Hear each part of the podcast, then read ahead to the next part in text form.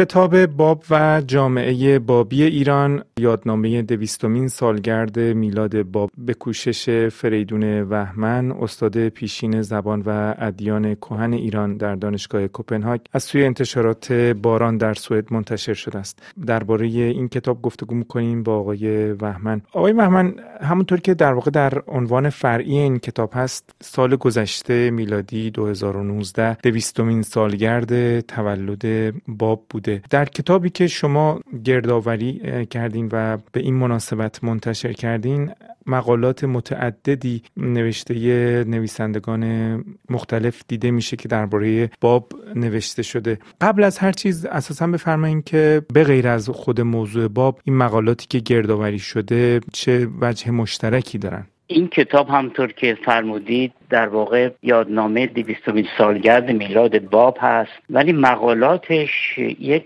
تصویر جامعی از باب زندگی نامه باب آثار او ادعاهای او زمانه او و تاریخی که همراه با زمانه او و مخالفت هایی که با او شد و با بابی ها شد و اینجور مسائل در این کتاب در ده فصل مورد بررسی قرار گرفته.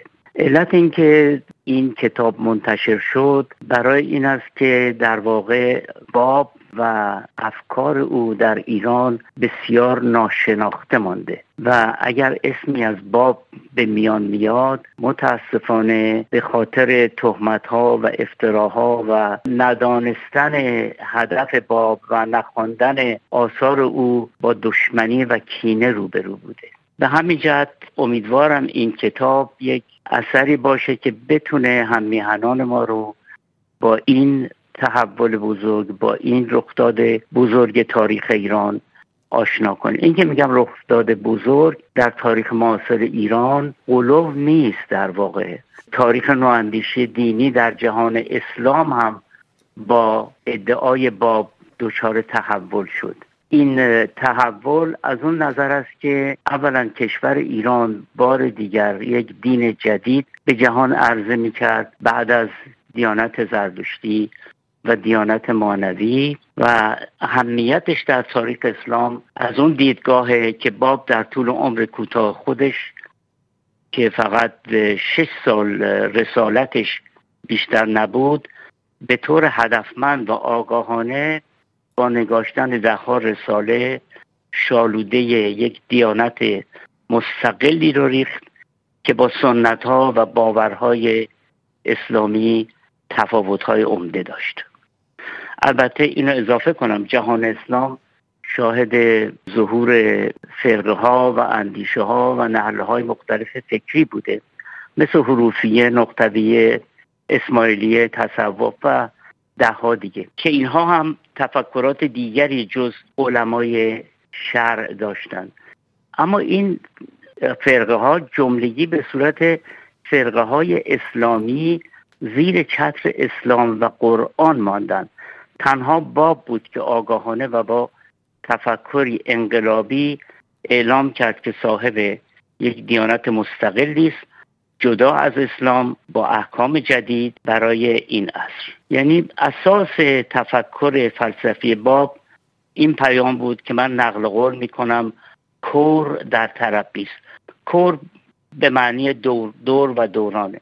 به عبارت دیگر باب گفت در جهانی که روز به روز در حال پیشرفت هست باید از سننی که به اعتبار دین تقدس پیدا کرده و مشکل آفرین شده برید و با تحولات جهان امروز همسو شد. باب آین خودش رو همچنین خلقتی جدید نامید و قیام خودش رو قیامت نامید. یعنی تعبیرش این است که منظور از قیامت که در اسلام آمده نه اون قیامت جسمانی است که تمام مردم از گور بر میخیزند و مورد معاخذه قرار می‌گیرند بلکه اون قیامتی است که با آمدن آینی جدید و تحولی جدید و زنده شدن جامعه جدید انجام می‌گیره. به همین جهت بنده لازم دیدم این مجموعه رو با کمک ده تن از نویسندگان مختلف تدوین بکنم. مقالاتی هست کتابی در 500 صفحه که این مسائل درش مورد بحث قرار گرفت. اشاره کردیم به نویسندگان مختلف از جمله خود شما که در واقع مقاله با عنوان باب خورشیدی در شبی بی سهر در بله. این کتاب وجود داره. اما پیشینه پژوهش درباره باب در زبان فارسی چه هست؟ با توجه به این در واقع عدم شناختی که خود شما اشاره کردیم. والا قبل از اینکه بنده به سوال جواب بدم اجازه بده بگم پیشینه ادعای باب کجا بود؟ پیشینه ادعای باب نه آنکه او یک دفعه تصور کنه یا الهام بهش برسه یا فرض کنید ادعایی بکنه بدون بدون اینکه مسبوق به سابقه ای باشه. این پیشینه مربوط است به تحولات جهان اسلام تحولات فکری و تحولات عقیدتی در دیانت اسلام بین فرقه های مختلف و رو به کمال رفتن و تجدد یافتن این عقاید هست که اوجش فرقه شیخیه بود که در زمان قاجار توسط شیخ احمد احسایی درست شد. شیخ احمد احسایی سعی داشت بین دو فرقه اصولی و اخباری رو که با هم دشمنی می‌کردن آشتی بده. به همین جهت عقاید جدیدی ایجاد کرد عقاید تازه آورد. او بود که عده زیادی از روشنفکران دینی اون زمان رو به خودش به او ایمان آوردند. عده زیادی از روشنفکری روشنفکران اون زمان به شیخ احمد احسایی و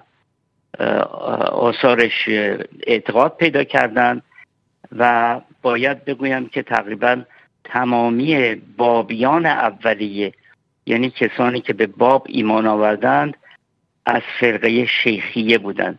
یعنی با این آمادگی بود که صدها بلکه هزارها نفر در ایران با شنیدن ندای باب به او پیوستند. به قول هما ناطق حتی بدون که یک خط از آثارش رو خونده باشد. اما در پاسخ سال جنابالی که راجع به مطالعات بابیه در ایران سابقش رو خواستید باید از کنم که در واقع مطالعاتی تقریبا انجام نگرفته. برای اینکه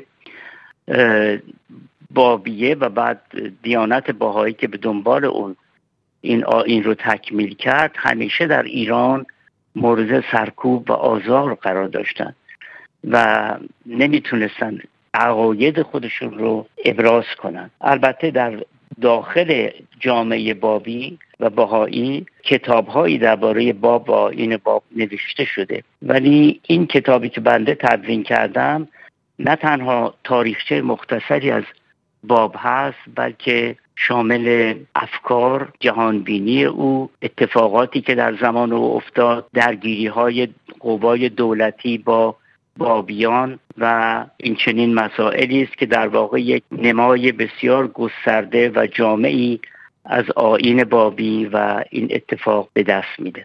الان دویست سال از تولد باب میگذره. باب برای جامعه کنونی ایران چه دستاوردهایی رو در واقع میشه گفت داره برای جامعه کنونی ایران دویست سال پس از تولدش؟ بلا بنده نقل قول می‌کنم از آقای محمد رضا فشاهی جامعه شناس که باهایی هم نیست. ایشون نویسد که بنده نقل قول می‌کنم چون از اصل متنش در جلوم نیست. ایشون نویسد که جنبش بابی ها در دریایی از خون و رنج غرق شد اما تاثیر شگفت بر جامعه خفته قرون وسطایی ایران باقی گذاشت. اصلاحات امیر کبیر پیدایش روشنفکران روشنگر انقلاب مشروطیت انقلاب ادبی و غیره یعنی پیدایش ایران نوین همگی زاده و دنباله و نتیجه منطقی این جنبش بود. یعنی باب فقط دقدقه دینی نداشت بلکه در آثارش در افکارش مسائل جهانی نیز بود و عقب ماندگی جامعه رو در این نمی‌دونست که این عقب ماندگی سرنوشت محتوم و اساسی و اصلی این جامعه اسلامی است.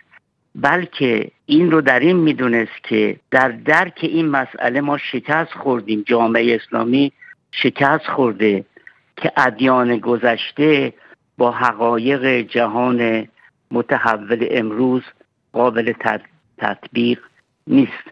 و این رو هیچ کدوم از اندیشمندان اسلامی و علمای شهر نمی‌تونن بپذیرند که کوچکترین تغییری در احکام شرع بدن. باب البته خودش ادعا نکرد که آمده اسلام رو نسخ بکنه. باب دین خودش رو تکامل اسلام دونست. اصولا باب به این اعتقاد بود که بعد از این دین هم ادیان دیگر خواهد اومد که با زمانه تطبیق خواهد کرد. دین خودش رو کمال اسلام دانست ادعای خودش رو ادعای برابر تمام پیامبران بزرگ دانست و در بحثایی که با علما کرد اون زمان که چندین بحث کرد با عده از علما به سراحت گفت گفت شما به همون دلیل که به حضرت محمد اعتقاد دارید به همون دلیل هم به من اعتقاد بیاورید. می‌تونید اعتقاد بیاورید. و اگر به همون دلیل مرا رد می‌کنید به همون دلیل محمد و عیسی و موسی و همه رو رد می‌کنید.